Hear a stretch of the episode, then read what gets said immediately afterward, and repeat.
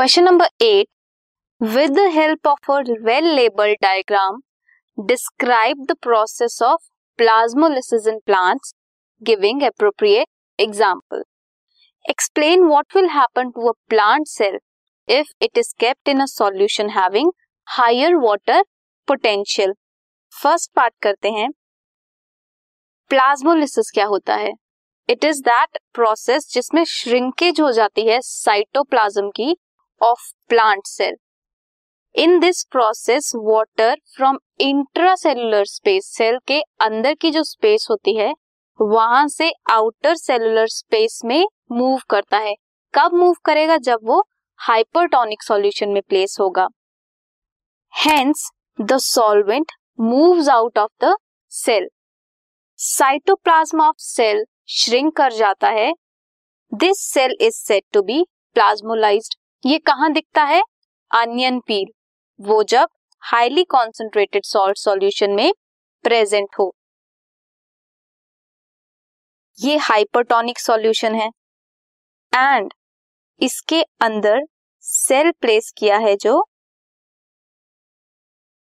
Less concentrated है।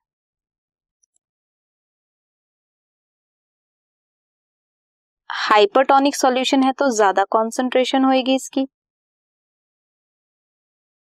Concentration किसकी ज़्यादा होगी? सॉल्यूट की। और इसमें कम किसकी कॉन्सेंट्रेशन होगी? सॉल्यूट की। अगर सॉल्यूट की कॉन्सेंट्रेशन कम है दैट मीन्स सॉल्वेंट की कॉन्सेंट्रेशन ज़्यादा होगी। एंड यहाँ पे सॉल्वेंट की कॉन्सेंट्रेशन कम होगी। सो इन केसेस में क्या होता है? मूवमेंट होगी ज़्यादा सॉल्वेंट की कंसंट्रेशन से, कम सॉल्वेंट की कंसंट्रेशन से। मींस सेल से होगी आउटर साइड मींस सॉल्यूशन में होगी। Movement of solvent from higher concentration to lower concentration solvent की बात कर रहे हैं सॉल्यूट की बात नहीं होगी इसमें। You can see normal plant cell है एंड प्लाज्मोलाइज्ड प्लांट सेल है, जहाँ पे श्रिंकेज हुई है। जब ये हाइपरटोनिक सॉल्यूशन में प्लेस होगा प्रोटोप्लाज्म श्रिंक हुआ है एंड न्यूक्लियस भी एक साइड पे आ गया है।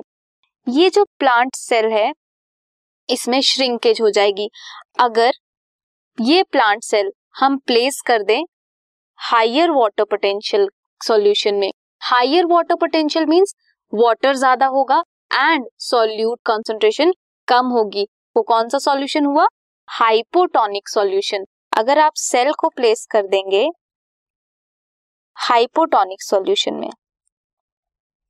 हाइपोटोनिक मींस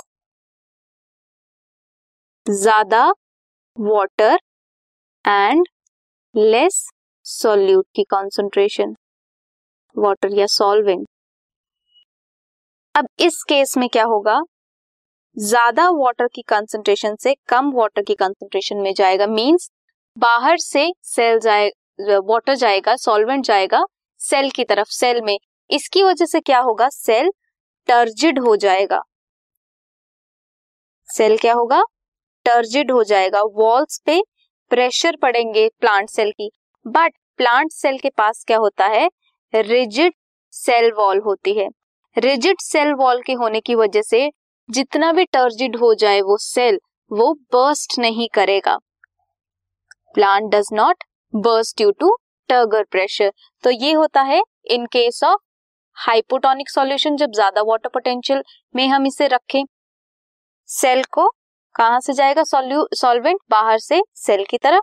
एंड प्लाज्मोलिसिस में हाइपोटोनिक सॉल्यूशन में रखते हैं तो सेल से सॉल्यूशन में जाता है this podcast is brought you by Hubhopper Shiksha Abhiyan अगर आपको ये पॉडकास्ट पसंद आया तो प्लीज़ लाइक शेयर और सब्सक्राइब करें और वीडियो क्लासेस के लिए शिक्षा अभियान के यूट्यूब चैनल पर जाएँ।